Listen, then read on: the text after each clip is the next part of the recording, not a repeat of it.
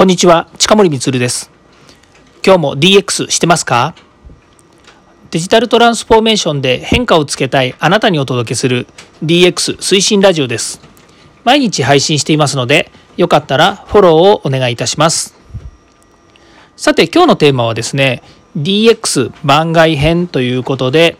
デジタルの時代になってもなお提案営業研修を実施する理由というですねお話をさせていただきます。やはりですね企業は人なりということがありますようにですねあの人を育てるまたはですねそういった研修を通じて、え社員またはですね幹部という人たちがですね成長してくれることをですね会社は願っているわけですね。で今回ですね提案営業研修というのをですね弊社で承らせていただいてですねそれで企業の幹部社員向けにですね提案営業の研修をやったんですね。で私は IT 分野 IT 業界に特にですねあの仕事をこう提供しているということもありますので、ま、今日のお客様はあのオール IT ですね IT 分野のお客様だったわけなんですけれども通常ですねやはりそのお客様その今回のお客様っていうのがあの特にですねその提案営業っていうものを意識せずともですねお客様から仕事を、え受注できているというような話だったんですけれどもやはりですねこの先、まあ、この先っていうのが今もそうですしこの先もそうですけれども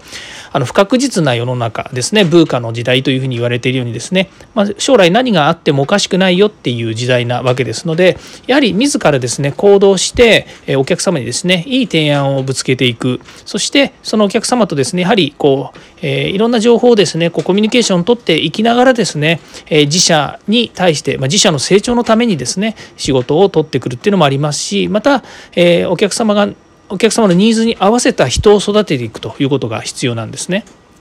で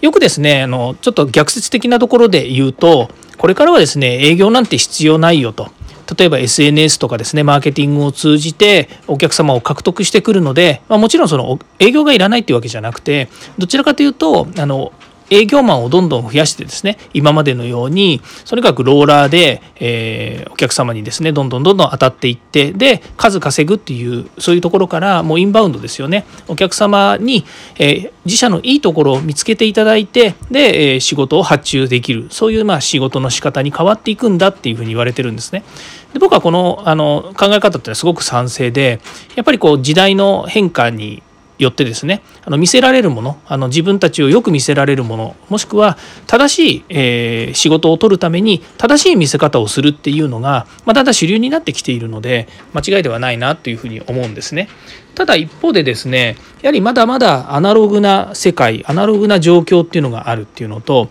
例えばどんなにいいものが世の中にあってもお客様が見ていなければやっぱりそれはあのなかなか到達しないわけですよね。でも身近に技術のことやそれから人のことが分かるエンジニアが例えば近くにいた時にですねちょっとこの話聞いてよっていうようなあのこととか相談事とかっていうのがあるんですよね。でこれはもう僕自身もすごくあの、えーと、自分で感じている部分なんですね。私の場合どっちかっていうとあの聞けば答えるっていうタイププなんですよ。まあ皆さんそう信じ思ってないかもしれないんですけど私ねノーっていうあの言葉を持ってないんですよね。できないとかやらないとかっていうんじゃなくてあの聞かれたことに対してノーっていうことをしないタイプなので何でもかんでも受けちゃうんですね。だその何でもかんでも受けちゃうから社員に何でもかんでも受けてきこないでくださいっていうふうに言われちゃうんですけれども、仕事を受ける話とちょっとまた違うんですけどねでもあの基本的に相談をされれば何らかのアウトプットをするのがまあ、好きというかねあのそういうことをするのがあの、まあ、性に合ってるっていうのがあるんですよだから答えるから相手も近森に行っとけばなんとかなるだろうとか近森ならなんか探してきてくれるだろうとか、えー、用意するだろうっていうふうに思ってる節もあってですねまず近森に聞けみたいな話がこれまでも結構あるんですよね。まあ、それはあの近森にっていうのもありますしサートプロに聞けばっていう風な話もありますし、まあ、それってすごくあの光栄なことだし、えー、本当にあの、ね、頼っていただけるって嬉しいなっていう反面ですね本当にうちの、えー、私のっていうのは私が持っているなんでしょうねスキルじゃないものもやっぱり相談が来たりとかっていうのもあるんですよね。まあただ私にはおかげさまで優秀なコンサルタントやプロの人たちっていうのが周りにいっぱいいるので、まあ、相談すれば逆にね相談を受けてまた相談をすればいくらでも解決策っていうのがあったり、えー、まあ、解決策解決にはならなくてもやはりそこをねあのプラスアルファつなげていくということができるのでこれはもう本当に、えー、私にとってみればですね、えー、まあ、まず聞いてよって話なわけですね。ちょっと話それましたけれども。でそういうようにですねあの、えー、今の世の中あの見せるのが上手なメディアとかそれからね映像とかそれからまあ私も音声もやってますしあのねブログだホームページだいろんなものがあります。それから広告だっていうのもありますし、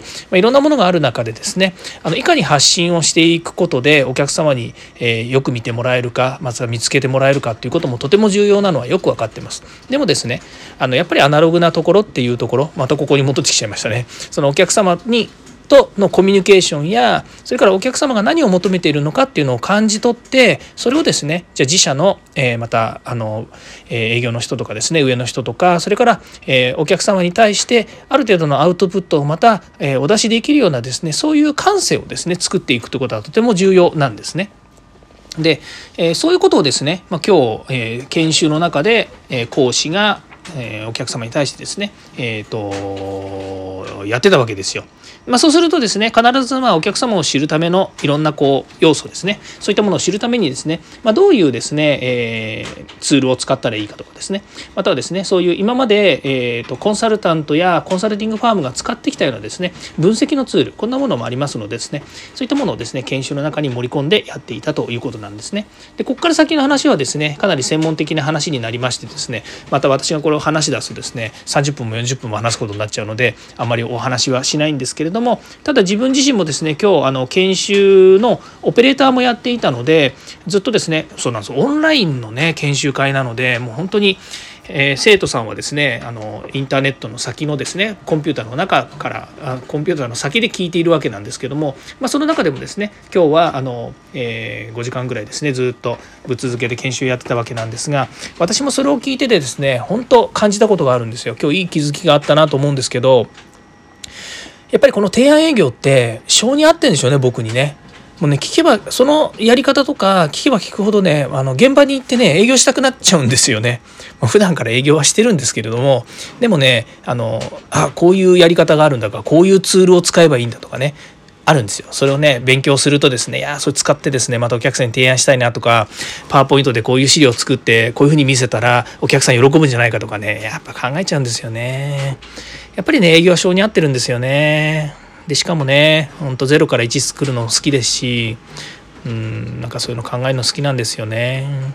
何でしょうどなた様がやってるかやってたような心の声みたいになってきちゃいましたけど、まあ、そういうことでですね今日は一日、えー、研修を、えー、実施させていただいたっていうご報告です。で、えー、まあ、元に戻りますけどもこのデジタルな時代になってもですねやっぱり人と人が会話してそのお客様の、えねえ求めていることそれからお客様が言わなくてもですねこう感じれることそれを顔色を見ながらとかですね今はねオンラインっていうかその会えない時代ですけれどもやっぱりその声の抑揚だとかですね